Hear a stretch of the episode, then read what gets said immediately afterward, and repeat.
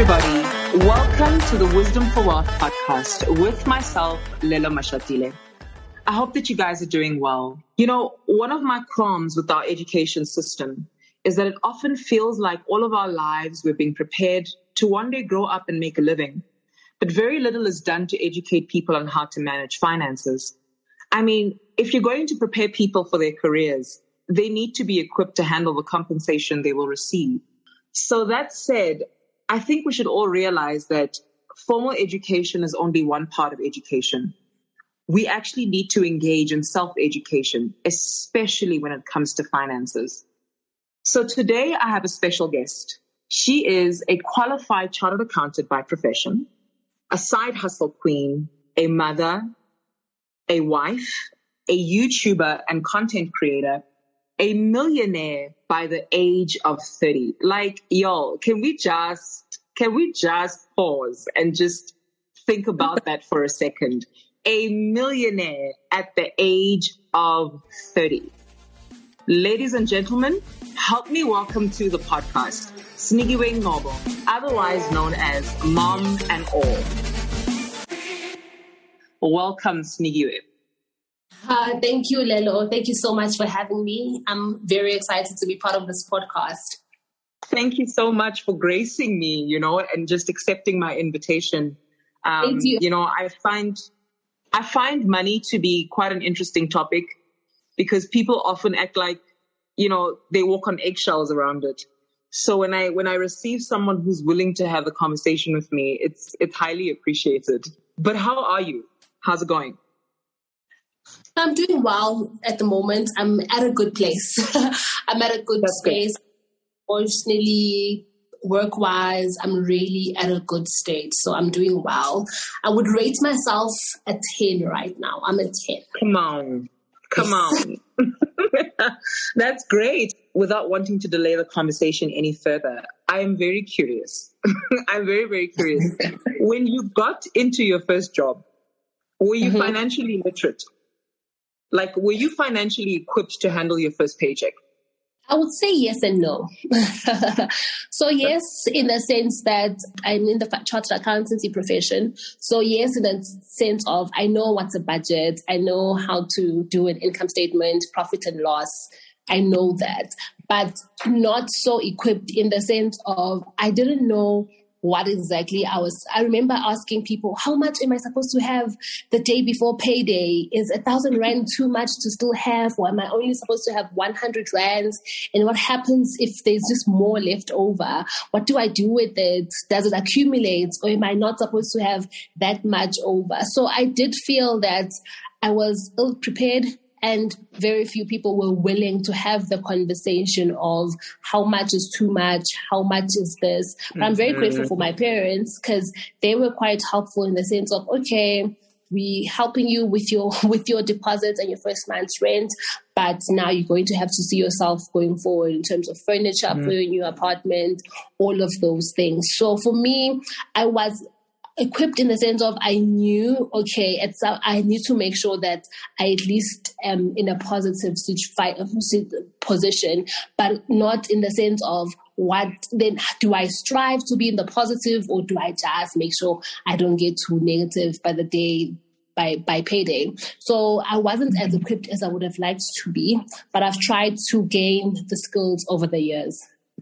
Mm, mm, I like that. I like that so much, and and I appreciate your your transparency. Yeah, like I think it's interesting that you say that most people weren't quite forthcoming in terms of having that conversation. But I think the greatest Yeah. blessing is having parents that are willing to have that conversation. I think sometimes it's even difficult for parents to have that conversation with their kids. It really is sometimes difficult because I think for me, I was fortunate in the sense that I knew my parents were literate. They were working, so they they've been managing our household. They kind of were middle class, so they could kind of say, okay, how much are you earning? And I made the mistake of sharing, but at the time it was necessary. Mm. Because also mm. sharing kind of builds that expectation as well because they're like, oh, yes. oh, wow, you're earning so much already at your age and you don't even have kids and responsibilities. Then they start planning for you. but I won't go into that. But I will say that for me, I guess I was blessed because my parents were middle class working class, they kind of knew. But I can imagine how difficult it must be for someone else who's maybe being raised by their grandmother who doesn't have perhaps a clue of handling anything more than just maybe their pension, old age pension grants. So for mm-hmm. me, I do mm-hmm. think that I was privileged in that sense. Yeah, look, I think that's, and that's something that you can always pass on to your kids. Like, I think that's, that's such a big yeah. blessing. And I think yes. with our generation, we are at a place where we get to set the standard going forward. I think you're blessed because you also had your parents to do that for you. But yes, you know, and it I'm, definitely begins at home because that's where you also learn a lot of your financial behaviors, whether negative or positive. Because if you know you've got parents, for store accounts, and you're just used to going to store accounts and buying on credit, then it's easy for you to just continue with that behavior because it's normal. So our families really do sometimes shape what we become and what we do with our finances. I agree. I, I completely agree because our education system doesn't say a lot in terms of personal finance and how to manage your salary once you get in to mm. the workforce. I think whether it is explicitly taught or not, everybody is getting a level of education about money and they're either seeing it or it was explicitly told to them. Yeah, and I think in my experience, I, I don't remember anybody sitting down saying to me, hey, do this or don't do that. So it almost felt like a first generation builder who just had to sort of figure things out, which was sometimes a bit difficult. And I think sometimes that's why people fall into the traps and, and the mistakes like myself. But, you know, I just want to go back a little bit. mm-hmm. You were a millionaire by age 30. Is age 30 correct? I think it was before 30. No, it was by age 30. Oh, wow. That's when I did the assessment because that was the goal. ah, ah, yes. ah. Firstly, that is super impressive, and I, I, and I think I want to know. Firstly, does that include retirement savings? Like, I'm curious to know how, what kind of assessment that is that you've done, and then what did it actually take for you to become a millionaire by 30? That is gold. Okay. Thank you. Um, so because um, sometimes I think in dollars because I consume a lot of personal finance in dollars as well. Then I'm like, oh my gosh, I'm nowhere near being a high net worth individual, being above the million dollar mark. But so for me, but we'll work with rands and appreciate them for now. so for me, it was excluding retirement savings which isn't as accurate as it could be because it makes sense that if you're doing the assessment, you need to take all of your assets and deduct all of your liabilities, the balances. And then what you get is basically your net worth or your net equity. So that is how I did the calculations. I took all of my investments, all of my savings, all of my, not necessarily, I tried to not calculate possessions like random furniture and shoes because I didn't even yeah. have things of that much value. But I looked into mainly like my financial assets or really larger assets. Then I would deduct the liabilities that I had. Then I was able to come to the answer. But in my case, I did exclude retirement savings in hindsight, I should have added it, but it's okay. I understand. I understand. yeah, but it's okay because I just wanted to kind of get a true value in terms of if something that could be liquid now. If I wanted to yes. liquidate my estate now, how much would I get? So that was for mm-hmm. me to kind of say, hey, okay, would I be able to raise a million just today if I was to sell everything? Obviously, with retirement funds, it's not as easy to to yes. make it liquid because you'd have to say now resign from your job and claim it and withdraw the full amount, but there's still tax consequences. So I didn't want to account for that. But the correct way of doing it is to account for all your assets, long and short term.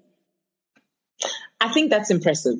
And and and the fact that you excluded retirement savings for me is like, whoa, okay because yeah, Vele, you know, when I think about it, we actually aren't supposed to be even banking on retirement money. Like it's money that doesn't exist in our world right now. Like when mm. I plan my finances, it's like it doesn't exist, you know? But I think yeah. that's impressive because I think what that says to me is that you were behaving in such a way that is quite the anomaly. So that's what I want to know. I want to know what did it actually take for you to become a millionaire by 30? Like what what, what did you do?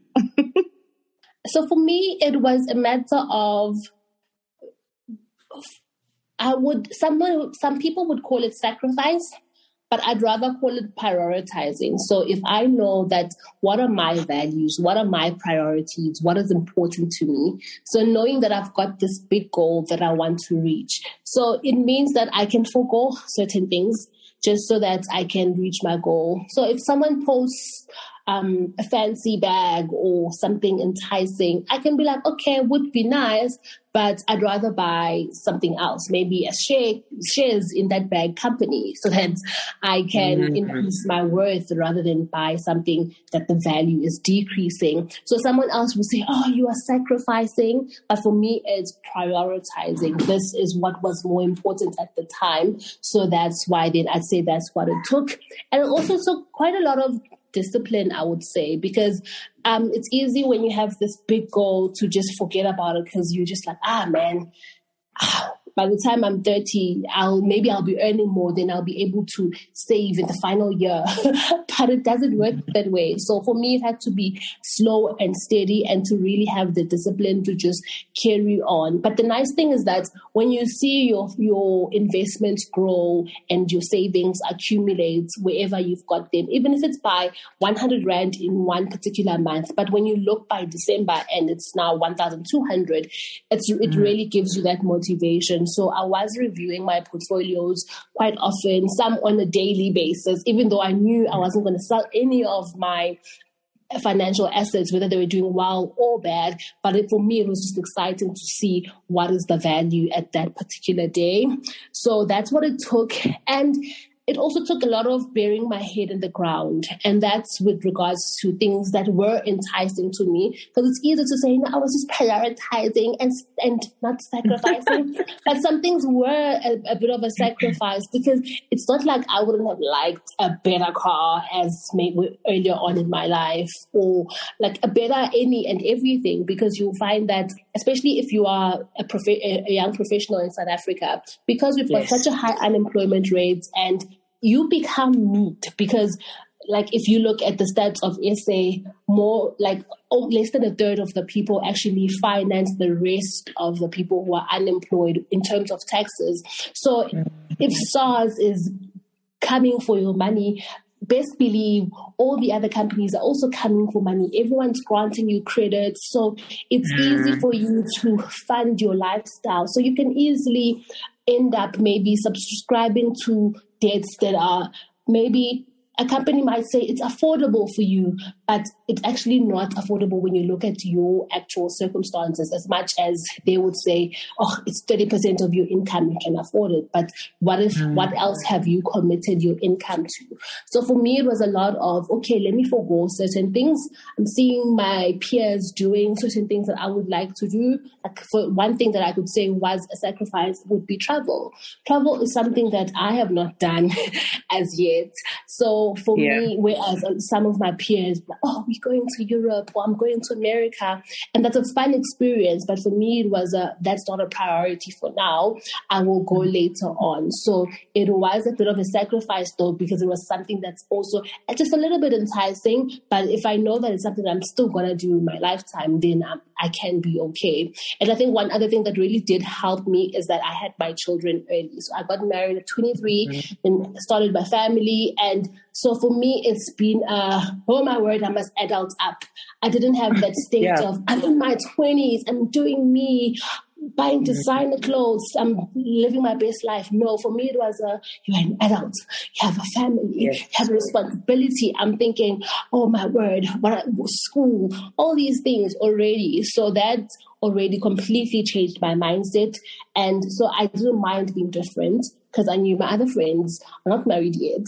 They don't have children yet, so they can afford to be a bit more lavish than me. And that for me was okay. So I would say it really took um, kind of prioritizing and a bit of sacrifice as well, and just burying my head in the ground for the things that I knew that I still wanted, but couldn't necessarily afford according to me as much as maybe society and other people would think, surely you can afford it. But for me, I would say, uh I can't afford.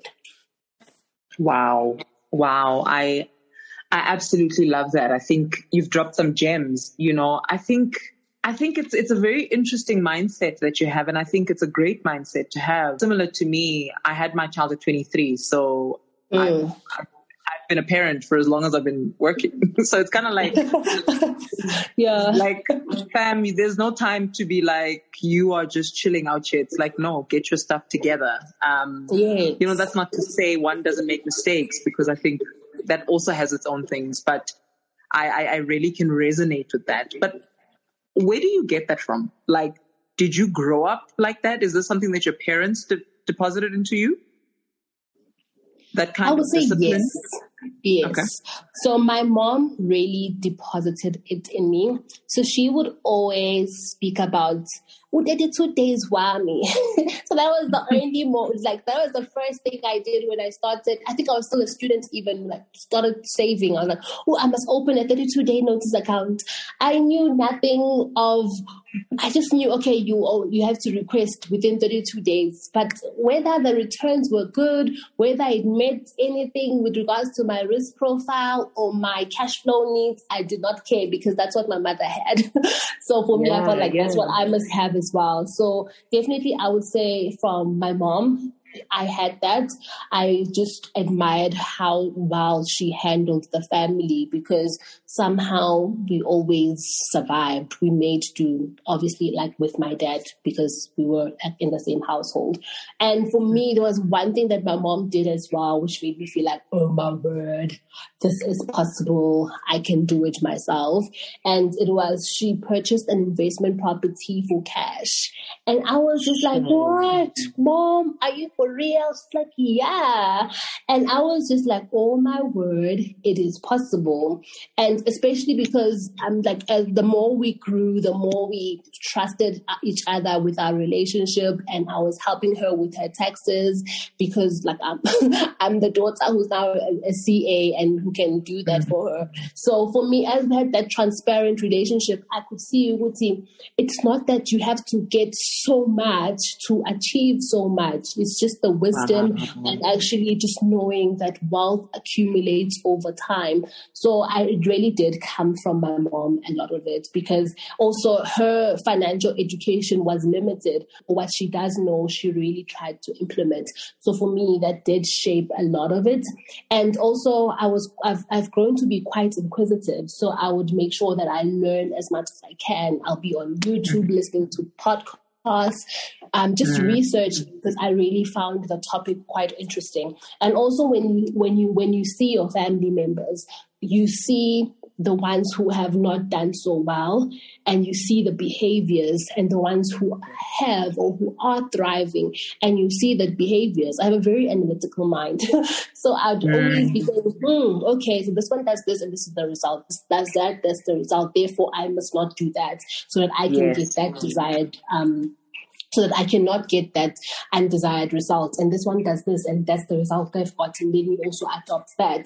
So for me, it's just also been learning from people, from situations, the good or the bad. There's always something that you can learn from someone, whether it's how not to do something or how to do something. So for me, mm-hmm. it's really been about learning as much as I can. Yeah, yeah. I love the fact that it came from home because it says a lot about the responsibility we have, right? Like as parents mm. to just model the kind of behavior that our children can look at and say, Oh, I'm going to do that because my mom or my dad did that. I, I think that's quite admirable, but I'm also curious to know from you, you know, you, you mentioned that, you know, you would see somebody holding an ice bag on social media, for instance, and, you know, instead of, you know, wanting that bag, it's like, okay, well, let me just go buy a share in that bag company, which, which I love that concept because I actually found a similar concept in another book I read on finances. But in times where things got a bit difficult, like, you know, if they did get difficult, of course, what was the thing that encouraged you to stay on your journey? I mean, we live in a time where soft life is the thing, right? Like you scroll on mm-hmm. social media, everybody wants to live soft. But in in reality, I think I think a lot of it, some of it is fake, some of it is real, I guess. What yeah. kept you going mentally in those moments? Okay. So for me, I would say my husband kept me grounded. He keeps me grounded because we want the same things out of life, right? So in the long term, we also we want to build wealth and all these things. But he's not on social media as much as I am. He's not on Instagram. At some point, I always lie and say, "Oh, I knew he was the one when I was talking about Instagram," and he was like, "What's that?" Back in the day, I was like, "Okay, this is the one I must marry because he's not being sucked into all of this." So he keeps me mm-hmm. grounded quite a lot because sometimes when because it, it creeps in. I don't want to lie. That's why they call it influencers or influence because you don't yeah. see it coming. You just see yourself wanting, and then he'll he'll say, "Oh, since when do you now like such and such?" And mm. I will mm-hmm. really try to examine where does this come from. And you will remember a post by someone, and then you're like, "Ah, man, this is actually not really me. It's just because I'm seeing." now because I've seen it, I maybe want it. And another thing is also my faith. I'm a huge believer in God. So for me, when I read the word and I, I, I meditate on it and it says you mustn't covet, do not want yes. what your neighbors have. So for me, I'm always like, I okay, I must focus on my own home Mm, ngesizulu even it says ungayifisi impahla yamakhelwane wakho so don't want what your mm-hmm. neighbor has. So i'm saying yes. okay let me focus on me let me do me and that has really kept me grounded. And i think another thing is that I I also managed to make friends along the journey. So it wasn't just like from my home, from my family, because obviously my parents, not obviously, I'm from KZN, but I'm currently in Johannesburg. So my parents are were in jo- in KZN, so I didn't have their daily influence to now be like I'm just listening and thinking about my mother. No, I made sure that mm. even in the environment that I'm in, I find and associate myself with like-minded people. So even at work or in my friendships, I would find people who are interested in the financial goals or the, the financial wellness journey, and then I would cling on to them, and then would feed off of each other, off of each other's information. Because yes. there's one of my friends who's now was just my colleague, but she's going to be a really good friend of mine. And it was just, hey, I read this book. Oh, I've also, I haven't read that book. Oh, I'll read it. She'll even call me and say, hey, this company just paid dividends of this much. Yo, if only I had shares in it. Then we make a mental note here's a, a, a, high dividend paying company. Maybe we should in, buy some shares. We'll catch it next year when they pay dividends again. And then we also mm-hmm. do a little bit of more research. So for me, having those conversations, because a, a lot of people just want to discuss other things that maybe aren't as interesting to me or uh, don't spark my interest. Let me say that. So for yes. me, it was that if I found someone who's walking the same path as me, then cling on to that person and just learn as much and also be of service, offer the knowledge that I have as well, which is why on my platforms, I would then also share my journey. You see, this is what I've been through. This is what I've seen. This is what's interesting me then that's basically what has kept me grounded and keen on this financial wellness journey. That's great. Um, and I couldn't agree more. You know, I, I, would say it like this that association breeds assimilation. Like you become like who you walk with. And yes. I know I I went through a phase where I I'm, i think I'm I'm pretty good at this now, is that I, I unfollow people on social media a lot. Like mm. I'm so mm. particular about who I follow. I mean, now that Instagram is the way that it is, you know, you'll get an advert. So now I'm even stingy about what I choose to like because I don't want the algorithm to keep recommending mm. stuff to me that I don't want. So I unfollow people. I block people's statuses because I know my triggers. Yeah. You know, I know that, okay, cool. I love cars. I love nice things, but it's almost like, okay, no, we are yes. not buying a new car. We are not doing that right now. We are saving, we are investing, we are, you know, and I have to be careful from a social media perspective just to cover my mind in a way, you know, I like and, and I love what you Sure, I like go that. ahead.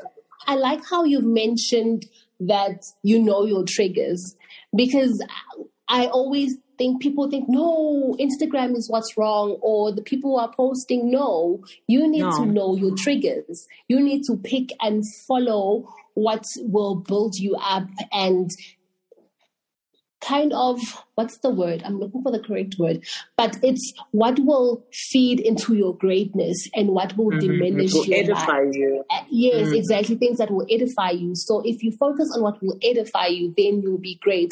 But if you see the triggers, then switch them off.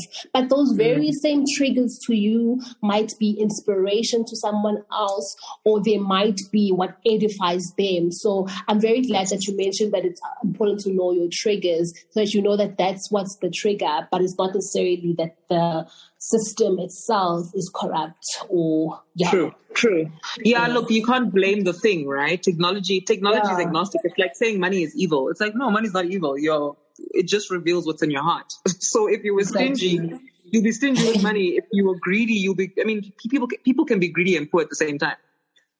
Mm, definitely. It's, it's so it's kind of like there's some things that will just expose certain things in you. But you know what, Sneaky? I mean, I, I, I, you know, I follow your YouTube, but there's something that I find interesting, and I think you've mentioned this in one of your YouTube channels about how people have this notion that, you know, no, don't, don't work for other people, start your own business and you'll make lots of money. And, you know, there's this, there's this entire notion about looking down on a nine to five.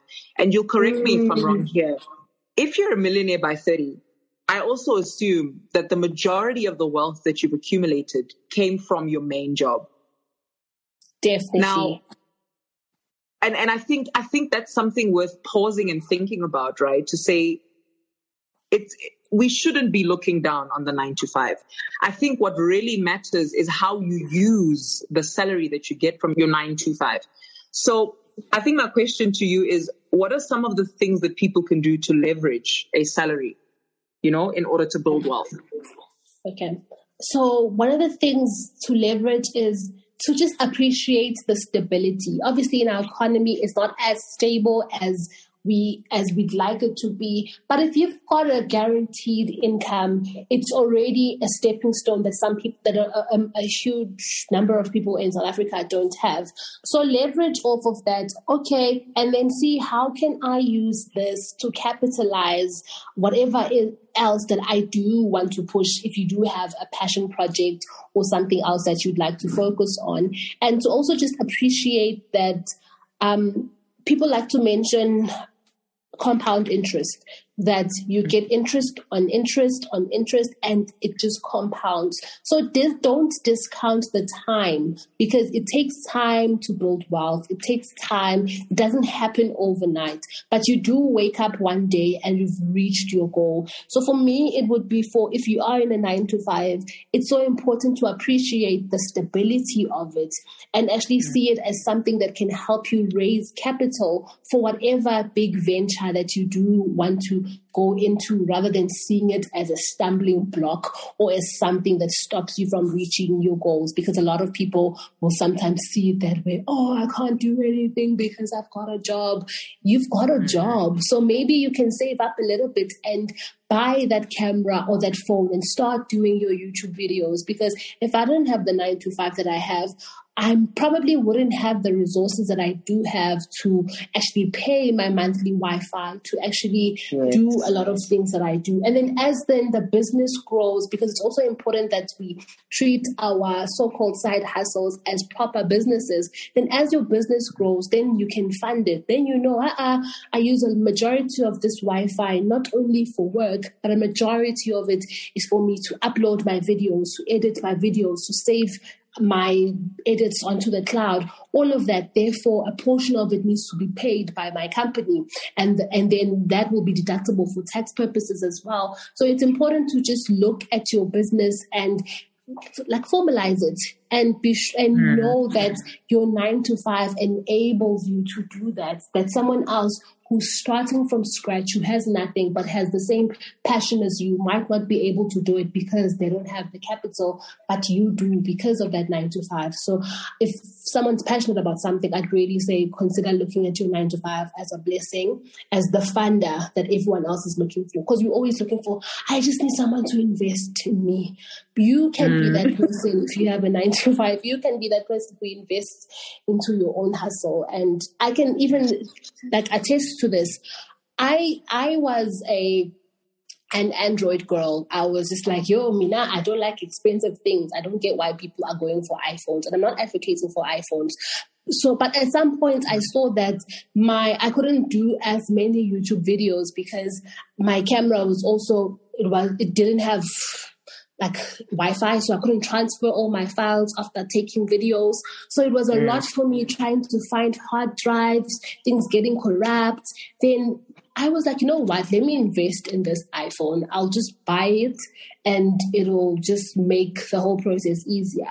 Then I could, mm. I can film with my phone. I film uh, most of my videos using my cell phone. I edit on my cell phone at night somewhere if i'm stuck somewhere chilling waiting for my family to do or finish something i can quickly go on to edit even if it's a few minutes, mm-hmm. and then I know that I've worked on something. And then by the next morning or two, two nights later, I can have a completed video, which is something I couldn't previously do because I had to be sitting on a computer because my mm-hmm. phone that I had didn't have those capabilities. So it's very important to just think, how can this nine to five fund me and actually be the investor that I'm looking for for my business? I agree. I completely agree with you. I think I think we're similar in so many ways. It's funny to me because that that is the only thing that is convincing like that has been convincing to me to buy an iPhone. I was like, yeah. okay, cool. if you want to make videos and you know you want to have great content, and my son has now started a YouTube channel, I was like, okay, cool. Then maybe now. I, couldn't fathom buying a phone for thirty thousand yeah. rand. I was like, guys, really? it, yeah it ends up what being a lot yeah definitely and then you you also now need to know okay I've now got this. And now if the new latest one comes out, I don't need it because the core of why I yes. needed this one was one, two, three, four, five, and it still does one, two, three, four, five.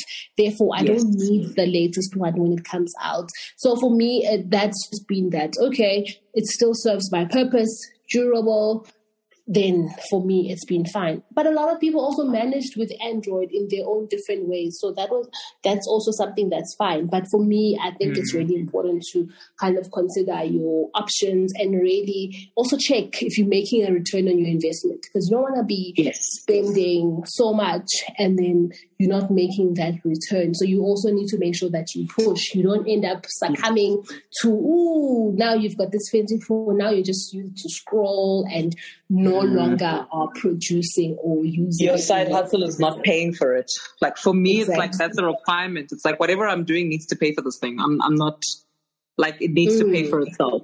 like it, it, it needs to sort itself out.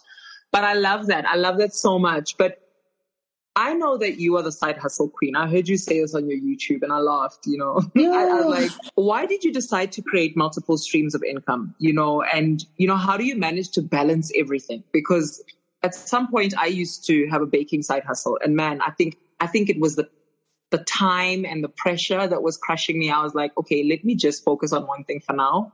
And that's not to say that people should stop, but I know that balance can be an issue. I mean, you're a wife, you're a mom, an entire professional how did you balance and why did you go that route as well? It it definitely is a balancing act, and I don't think I've got it quite right. um, so for me, one of the principles that I always have is prior- prioritizing. Always have your rubber balls and your glass balls. Rubber balls you can drop and then they'll yeah. bounce back. You catch them, life continues. But your glass balls, if you drop it, it's over, it's shattered, and you can't pick it up again. So for me, and th- those will morph into into some in things in life will morph. Some days my kids are glass balls. Maybe someone is sick or someone is just in a sad state and they need my attention. So if I was planning to get out a video, I will not sit on my phone and edit a video. I will spend that time with my child, make sure that they are okay, finish their bedtime routine, everything, because they are my special glass ball. I can't have them thinking there was a day where I was sick and mommy was looking at her screen. So for me, yeah. I, I, wouldn't be able to live with that. So, but there are times where I just know that they just want my attention, but I've got a, maybe a, a deadline for work that I can't afford to have them in my room. And then I'll lock the, because I'm working from home, then I'll lock my door and someone will maybe be screaming, but it will last for like less than five minutes. Then they'll go and they'll be jumping on the trampoline as if nothing had happened yeah. because they didn't necessarily need my attention. It was just that, oh, they, they were just being a kid. So, so the same same thing can morph into a rubber ball the very next day. But it's important for me to always take that step back and look, what can I drop and what can I not drop? And some things, mm-hmm. like even sometimes work, it's a priority. But if you've got sick children at home, then you'll just have to pass it on to someone else or maybe just know that your sleep is going to be a rubber ball that you're going to drop and sacrifice. Yes. Yes. So that's really one principle that helps me to kind of keep balancing things out. So some things I drop, some I don't, but I try to always make sure that whatever I drop is never a glass ball at that point in time. And in terms of the side hustles, I, I wonder which video was that side hustle queen one and how long was that? Because for me as well, I found that it was very difficult. It's it's something that I, I so struggle with. I the balance, but I just told myself that, especially earlier on when my kids were when I didn't have kids or my kids were like significantly younger and maybe I had the time. So I could be on some, oh, I'm doing a makeup client. So that was one of the things. I was doing makeup for some clients. I still do, but not as much as previously because I've just got so many commitments. There's homework on the weekends. There's just a lot yes. that the family requires from me. So I don't do as much. That's why then I enjoy the YouTube cre- content creation because it's already just um, I don't have to create the content as much. It's just filming what I'm already doing. So for me, mm. that's why that one has kind of been constant throughout, as much as even then I've had some breaks. But I, yeah, for me, I'd say it has to be prioritizing and just knowing what's a glass or rubber ball. I don't know if I would still refer to myself as a side hustle queen because I just don't have as much energy as I used to for everything. Okay because mm. I I don't know how I did it all. At some point, I was like, I know I was doing so much, but now look, I'm appreciating a slower life. Hey, look, you can appreciate a slower life. You're a millionaire. Actually, you know what? Actually, Lelo, I think I was still chasing that. I was still chasing. Mm-hmm. I want to be this by 30. But once I got there and I had all my balls rolling, I know what's what's like the passive income items as well. I, I could I could afford to kind of take a step back and now mm. not be as forceful or as not ambitious because I still am, but I, I, I won't be as zealous about chasing so hard because I've reached the goal. But I still got more goals. Like as I was saying, I do want to be a high net worth client one day, which means I have to have mm. a million dollar net worth and that's mm-hmm. like 15 mm-hmm. million in ZAR. So for me, it's just, it's that. We'll see, you know what? Slow down because sometimes you'll be starting. Startup, that's when it demands more of your time. But once yes. all your things are in motion, then you just, you slow down a little bit.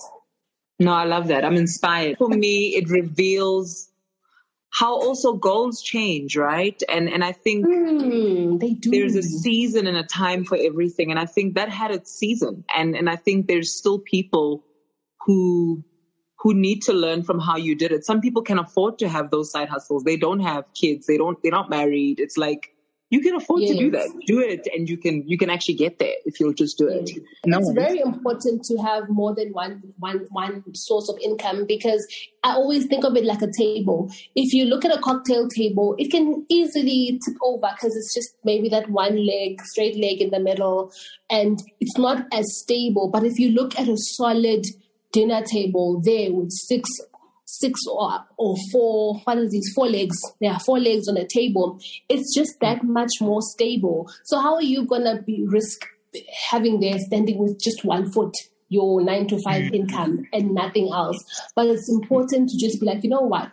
I'm going to have at least four legs that I'm standing on and not just one leg. I think I said foot yeah. here and not just stand on one leg. So that's how I sometimes just like to imagine it. Okay, let me stand on four legs at least and not just one. And two is also better than one. So for mm. me, just, and, and think- even if it doesn't make you a lot, it still can be something that contributes to your taxi fare. Because I remember at some point my husband was selling some perfumes and it was like a small margin, but it's something that helped us with some of the costs that we had around the house. So it wasn't as much as some things are just they seem ridiculous, but they will literally offset your specific bill table. I'm no longer paying for Wi-Fi because this yes. um, this income covers that. So I think it's just important to also not despise um, small beginnings or small amounts. Mm. Mm, I agree. I agree. It reminds me of a quote. I think it was Benjamin Franklin that says, you know, beware of small leaks because small they leaks can, can sink, sink great ships. Great ship. Mm. so when you, and I think it works in reverse, right? Like even small additions can make a difference. Definitely. Um, so I think I think that's quite true. I think you, you, you, you spoke to this as we started this conversation about how you're analytical and you learn from other people's mistakes by observing. I think I'm the same. Sometimes I even have to catch myself to say, okay, am I, am, am I being judgmental maybe? because I'm, yeah. I'm over analyzing other people. I'm like, girl, just mind your mm. own business. But I think I'm also the first person to call myself out. So I'm not, yeah.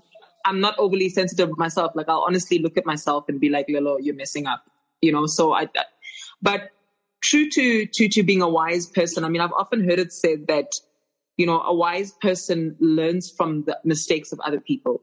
And what are some money mistakes that you have made that people can learn from? Okay. so one of them was obviously um, telling my parents how much I earn. I, I, have a money mistakes video on my YouTube channel. Like, my five money okay. mistakes because it built quite a lot of expectation. And it was also in the sense that we were from different cities. So for them it was a how can a child be earning so much? And for mm. me it was a my rent is so much.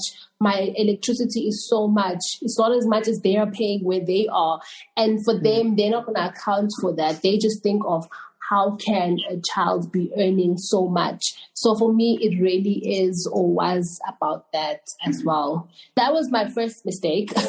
my other mistake, my second money mistake was buying a car too soon and also buying a better car than I initially wanted to. When you finish your honors, your postgraduates, you immediately start work and the world is your oyster. Everyone is offering you credit. So you're just like, oh, so for me, there was this car that I was eyeing the whole time, but as soon mm. as I saw how much I could afford, I then wanted a better car. and then I, got a better car. So for me, it was that in terms of I could have then had that much more that I could have saved or that I could have had as excess monthly if I just stuck to my guns and got the car that I was thinking of instead of checking my affordability, but just saying this is what I want to work with.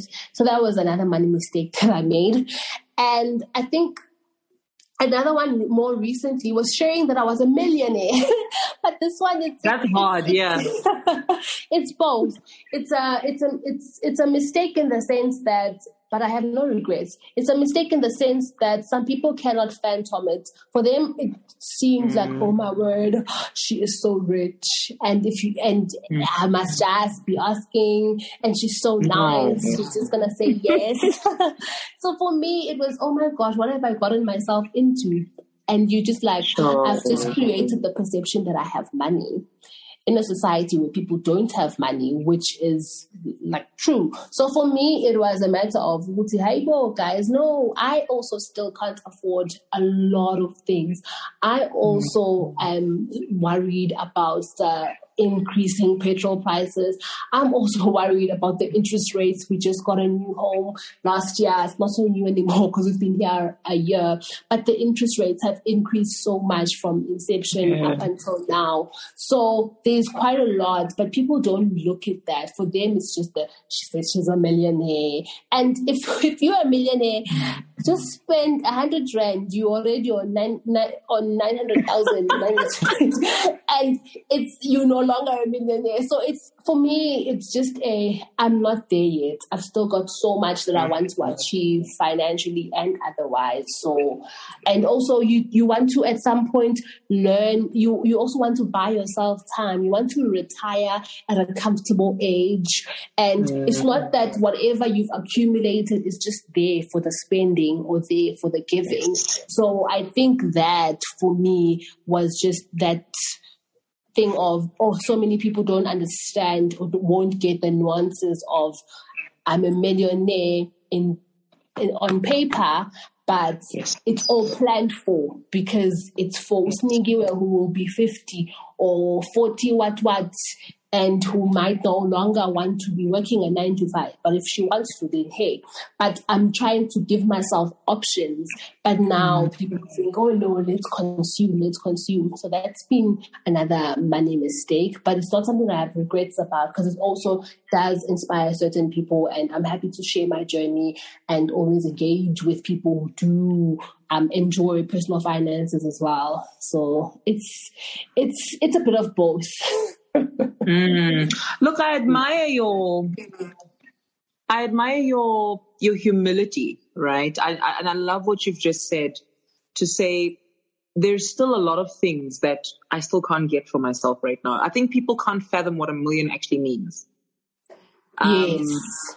And, and, and it sounds like this very big number and it is a big number and it is a great achievement, but I think people can't fathom like putting it into account and imagining what they can buy with it and how quickly you can move it. Um, Definitely. So I, I, admire, you know, just just how you you frame that and, and, and you know have spoken it back to me. There's just so much I, I still want to ask you, but I think to close the conversation, I would like you to give the listeners just a few words of encouragement for those that are either in a mess financially or those that are on the way and they just need a level of encouragement. I think the whole conversation will do that. But what are some of the things that you would like to say as encouragement to those that one day want to be like you? Um, I would like to say no one's race will ever be the same as yours. You, from the day you were born, you were probably alone unless you're a twin. but either way, your unique footprint in the world is yours and the journey that you walk is yours. So when it comes to finances, it will be totally different for me and it will be something that's totally different for you. But keep to the principles of just um, reaching towards your goals, whatever those goals are. Because I recently just saw someone um, post a video about saving, I think it was like, oh, saving 4,000 rands. And someone in the comments was saying, oh, that's not even my salary, like crying emoji. Mm. And that just gave me that, oh, because we really all are on our own personal journey, but be faithful with the little in terms of don't deprive your future self because you feel you have little try and be faithful with the little that you have, whether it is saving or investing or whatever it is that you can do, but do something. As long as you are in motion, anything can happen and the, the world is really your oyster. And don't be discouraged just because someone else's journey is different than yours. That's why sometimes I I, I I love to speak about fi- personal finances, but I'm also quite aware of some of the privilege that I've had in my journey or in my story. For example, I am in the chartered accountancy profession. So already I am earning perhaps better than the average Joe. So mm. my advice or my, um, oh, just save 30% or say 50% of your income might not be possible for someone else who's maybe earning minimum wage and it's mm. barely enough for transport to work on a daily basis. That's why yeah. we have to trade so carefully when we speak about personal finances. So that's why I would say know that it is your own journey and walk your own journey. Because when I also maybe look at some billionaires, dollar billionaires, I'm just like, oh, how could I even be excited and sharing that I'm a millionaire? I'm a joke. so everything. There's always context, but rather just focus on your own journey and not someone else so that you can complete your journey and you can be proud of the strides that you've taken to better your life, whatever strides that they are, whether it's getting to 50,000 or 10,000 or a hundred thousand or a million because maybe someone else who's been in, entrusted with as much as I have, maybe someone else is on 10 million. Mina, I'm busy celebrating a million. So it's very important to look at your own journey and to not be discouraged by someone else who might seem to be doing better than you. Mm, I love that. I absolutely love it. I admire your humility. You know, I love you keep saying dollar millionaires. I think, you know, I'm laughing because I understand what you mean.